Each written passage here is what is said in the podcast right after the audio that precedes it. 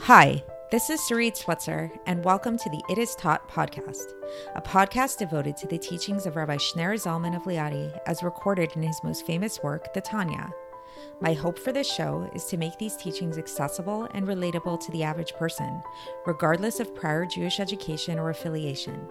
The episodes follow the prescribed daily study portions and are meant to serve as practical lessons in how to live your life as your true self and develop an authentic and powerful relationship with your Creator. I have personally experienced the effects the study of this work has had on me, and I'm excited to share what I can of this knowledge with you. So please join me on this journey of learning, self growth, and connection with your source.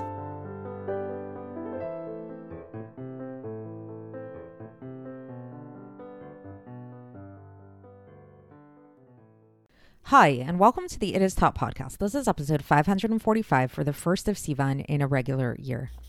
So, for the past few episodes, we've been discussing the mechanism that underlies creation. We've been talking about this idea of the Shekhinah, which we know of as the divine indwelling, and how the Shekhinah descends from level to level within creation in order to vivify each subsequent world until we get to our physical world here.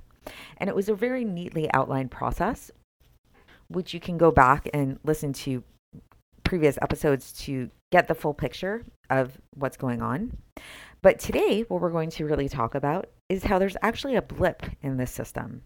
And this very orderly process whereby the Shekhinah descends from level to level to level and becomes further and more vested and enclosed and concealed as it descends from level to level in order to accommodate further and further coarseness in creation and further and further more feeling of like selfhood and, and separation from God, from its source, there's a blip in the system. And the blip was first and foremost historically found in what we know of as the first temple.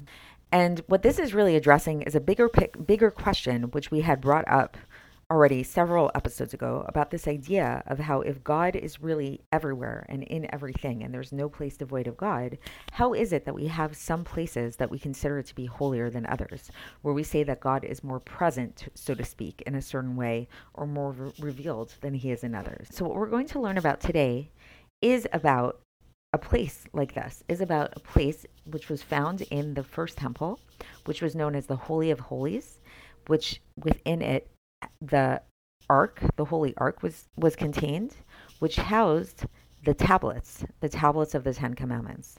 And we're going to talk about how it is that in this place, in this very sacred place, what makes it so sacred is the fact that it actually somehow was able to circumvent the normal order of creation. So we, before before we begin, I'll just for context give like a really brief recap of the orderly aspect of creation that we've been discussing in the past couple of episodes. And again, if you want more details on it, then please go back and listen to previous episodes. But in brief, what we discussed is this idea of the Shekhinah. And we discussed how the Shekhinah is really the source and origin of everything that we know of as vitality and life here in our world and in all of the, the worlds above us as well. And we translate this word Shekhinah to mean divine indwelling. And another way to understand it is to think of it in terms of it being Malchus of Atzilus. So, what that means is that the world of Atzilus is the highest of all the four general worlds. If you've been following along, that hopefully will become is becoming a little bit more familiar to you. And the malchus of that world, or of any world, is the lowest point. The malchus is the point of kingship, it's sovereignty. So, what that means, it's the point at which that world becomes expressed to the outside, where it relates to that which is other than that. Just like a king, when we think of a person who is also a king, the king aspect of them is the part of them that relates to their subjects. And we talked about how this Shekhinah, or this Malchus of Atzilus, in order for it to come down and descend and be manifest in every subsequent world below it, it needed to become enclosed in certain garments because otherwise its light would be too powerful. And we talked about how the garments with, in which it clothes itself, it vests itself, are not, nothing other than the will and wisdom of God. Because the will and wisdom of God actually come from a higher place than this place of sovereignty. So, this is why they have the power to contain within them this Shekhinah. this indwelling. And the will and wisdom of God we talked about also are the Torah and mitzvahs. This is God's will and wisdom in the world. And so what happens is that this Shekhinah becomes vested in these garments and it descends from world to world, becoming subsequently further and further concealed and further and further hidden from the worlds as it descends in order to again kind of make space for these creations for these these worlds down here. And the way by which it happens is that we start from so let's say if we're starting from malchus of which is that origin point so this malchus of becomes enclosed within the world below it on its highest level. So the world below Atzilus is, is Bria. So Malchus of Atzilus becomes enclosed in the Chabad of Bria, the brain of Bria, which is otherwise known as the Chamber of Holy of Holies of Bria. And then this Chamber of Holy of Holies of Bria, aka the brain of Bria, becomes then vested in the Malchus of Bria, that lowest point of Bria, which creates all of the angels and the the souls and the different creations that are found there, including what we know of as the Gemara. And then this Malchus of Bria then becomes vested within the Heichal Kodesh HaKadoshim, or the brain of Yetzirah, which is below that. And this whole chain of reaction continues until we get to our physical world down here, which if you're you follow the logic, then basically our physical world down here, which we experience as being the malchus of Asiya, comes from the brain of Asiya, which comes from the malchus of Yetzirah above that. So I hope that's not too complicated. It really does follow a very logical progression. So it may sound like a lot of terms, but it's it's pretty straightforward if you if you're able to like kind of map it out. Um, so, now coming to today's episode and what we're going to be discussing today is coming back to that first temple. So, we know that the first temple, we know that the tablets, the 10 tablets, these were physical objects these are manifest were manifest down here in our physical world. So thus, by by uh, virtue of the logic we've been discussing, then these physical objects, just like every other physical object here in our physical world, should be very much vested and concealed and covered up with many layers of concealment in order for us to experience God's Shekhinah down here. But what we'll learn today is that somehow these tablets we're able to circumvent this process and we're able to be manifest and to be able and to reveal godliness in a much more direct way than regular physical objects. So let's get straight into the text and see how the Alter Rebbe explains this, and hopefully we can have a little bit more clarity about this. So for context, we are in the beginning of chapter 53, which is actually the last chapter of Likkutei Amarim. Very exciting, and we're going to move on to a new chapter. So the Alter Rebbe begins by describing the time of the first temple. And he says that in this first temple, we know that there was the Aron, the ark, which contained within it the Luchos, the tablets. And these were found in the Kodesh HaKadoshim, in the Holy of Holies, within the Beis HaMikdash, within the temple. And in that place, in that place of the Kodesh HaKadoshim, which had within it the, uh, the ark with the tablets, the Shekhinah which again we know is the Malchus of Atzilus, which in other words means the revelation of the light of the Ein Sof Baruch Hu, the light of God. So we know that this Shechina, this manifestation of godliness, rested there and was vested within the ten tablets with more intensity and more revelation than even which that which was found in the chamber of holy of holies, which were above in the supernal worlds.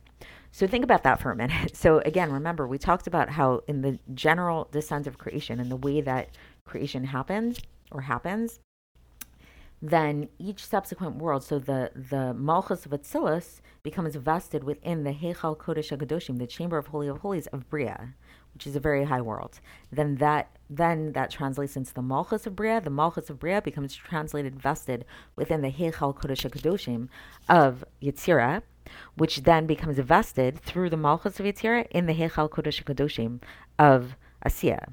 So what the Alter Rebbe is teaching us here is he says that the the radiance of the Shechina, the way the Shechina was revealed in that place of the Kodesh HaKadoshim, the Holy of Holies in the temple, with the tablets was an even greater radiance, an even greater intensity of revelation than even the Heichal Kodesh HaKadoshim of the supernal worlds.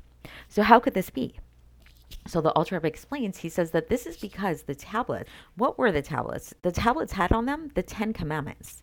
And the Ten Commandments are the entirety of the Torah because they come from God's supernal chokhmah, God's supernal wisdom, which is higher than the world of manifestation, higher than the Alma D'itgalya. So if you've been taking notes, if you've been following along, uh, what is the Alma D'itgalya? The Alma D'itgalya we described is actually another synonym for uh, Malchus of Atzilus. And so that's when we're talking about basically what, what the Alter Rebbe is teaching us is that when we're talking about the Torah, and especially when we're talking about like the Luchos, the Ten Commandments, which contain within them the entirety of the Torah, we're talking about something very, very lofty. We're talking about something which is which stems from a place that's higher than the Shekhinah itself, that's higher than Malchus of Atzilus.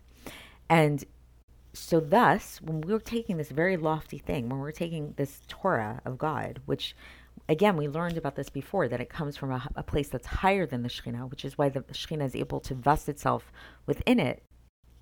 In order for this Torah to come down into the physical world, and in order for it to be engraved in physical rock, so the the tablets were actual stone, right?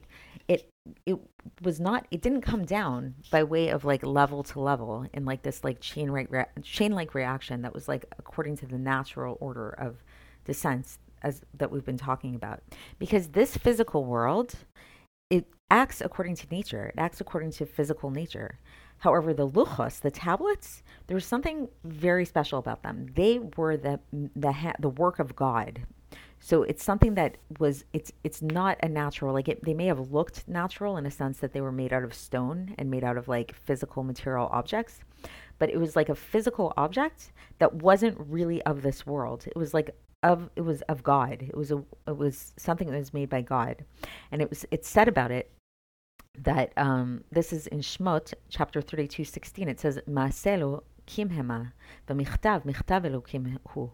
That it's the work of God. These tablets were the work of God, and the writing was the writing of God. So it's it's it's hard for us to understand what this means exactly because it's like a physical object, but not really of this world. So these tablets are were coming from a place that was like way beyond the nature of this physical world because this physical world comes from the Shechina, which is in the Heichal Kodesh Hakadoshim of Asiya. So again, if you follow that whole map of the outline of how creation happens, our physical world comes from the the chamber of holy of holies of Asiya, which gives vitality and uh, and existence to the entirety of the world of Asiya, which includes our world. So our world is our world isn't even just Asiya. Asiya is like a big world. Our world is like the lowest rung of Asiya, and so the way that Asiya in general and and also including our world receives its vitality in a general sense is from this level of the Shechina within a, within Asiya, which is the Heichal Kodesh HaKadoshim, the chamber of holy of holies of Asiya. And so again, to remember this Shechina, which gives vitality to all of the worlds, it is coming from the Malchus of Atzilus. That's its original source. But again, Malchus of Atzilus is the lowest of all aspects of Atzilus. So, what is higher than Malchus of Atzilus? So, there's something called Chochma of Atzilus, the Chochma Ilah of Atzilus. This is the supernal wisdom of Atzilus. Which, what is the supernal wisdom of Atzilus? This is the entirety of the Torah, which was actually found in the Ten Commandments. And so, the source of the Ten Commandments is not like we experienced them down here in this world. We saw them on those tablets, but actually their true origin, their true source, like their true home, was actually in the supernal wisdom of Atzilus. And this supernal wisdom of Atzilus became clothed within the Malchus of Atzilus. Because if you remember the formula, every world, the brain of every world becomes enclosed in the malchus that's within that world. So, thus, by extension, the chokhmah of Atzilus did become clothed within the malchus of Atzilus, and it also became clothed in the bria as well. But it didn't get down any further than that. Because these two worlds of Atzilus and Bria are the only worlds which are truly unified with God. And truly like they don't really see themselves as being separate from God. So Atzilus, in a real sense, in the sense that it really all the creatures within Atzilus literally have no existence of their own apart from God. They're totally nullified in their source. And in Bria, while there is like a separate separation, like there is there there is now a creation, there's extremely aware of the fact of this God that is uh, that is that everything is nullified too, and they're striving to return back to their source at all times. So they have this awareness of the all-encompassing nature of God. So this is why these two worlds do have this aspect of the Chokhmah of Atzilus within them. And so this is really what we're talking about when we talk about the Shekhinah, the Shekhinah in its pristine, unadulterated state. Because while it's true that the Shekhinah does descend from world to world in that whole chain and map that we've d- been discussing earlier, it comes down in a very concealed way and in a very, I don't want to say compromised way because it's not compromised exactly, but it is hidden and it's very like not revealed. It's very opaque. However, in its more pristine state, in its actual like manifest state, this is only found within the worlds of Atzilus and Bria by virtue of this Chokhmah of, of Atzilus, this supernal Chokhmah within, within Atzilus.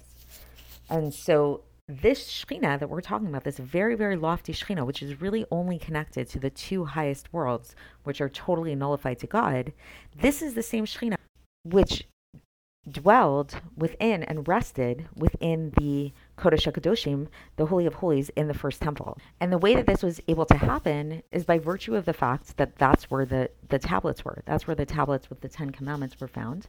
And these Ten Commandments were engraved upon the tablets in a miraculous way. So the Gemara actually discusses this miraculous nature of the tablets of how of, of the engraving upon the tablets in the sense that um, that if you look at the letters samech and mem which are both found in the 10 commandments if you are familiar with hebrew letters they are totally circular like they don't have any like if you picture like an engraving of the letters in the stone.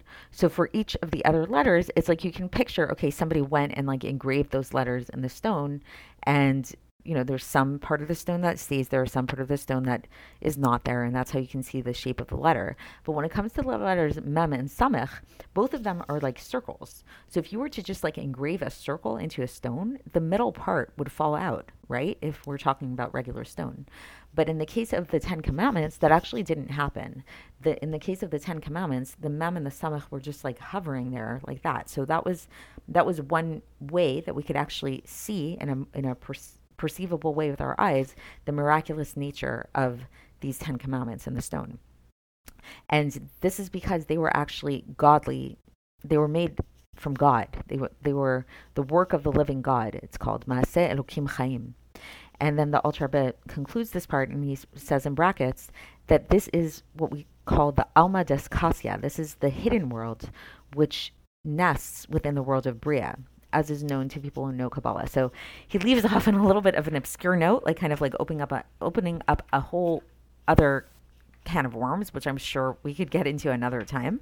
But the basic idea, just to conclude and bring all of this together, is to really understand the miraculous nature and what was so special and amazing about the first temple, specifically the Holy of Holies in the first temple, within which the Ten Commandments were found within the Aron, within the Ark, in the sense that these Ten Commandments really, even though they were physical, even though they were like engraved on physical stone, they somehow managed to circumvent the natural order of creation and they didn't behave, nor were they like regular physical objects. Because while regular f- physical objects went have to go through this normal chain of descent from level to level and from world to world, the Ten Commandments, by virtue of the fact of them being Torah and them being containing within them the entirety of, of the whole Torah, they are a manifestation of God's will and wisdom, which comes from a much higher place than this Malchus of Atzilus, which is the source of all nature, of all of the regular orders of creation. And so these tablets are basically, in other words, they're a manifestation. They are a, a they were a, they serve to be a tangible like a, evidence, like a tangible revelation of this higher level, of the level of the supernal wisdom of God, the supernal wisdom in Atzilus, which is really connected only to the two highest worlds of Atzilus and Bria, which are the more concealed worlds, like they're more lofty worlds because they are much more nullified to God.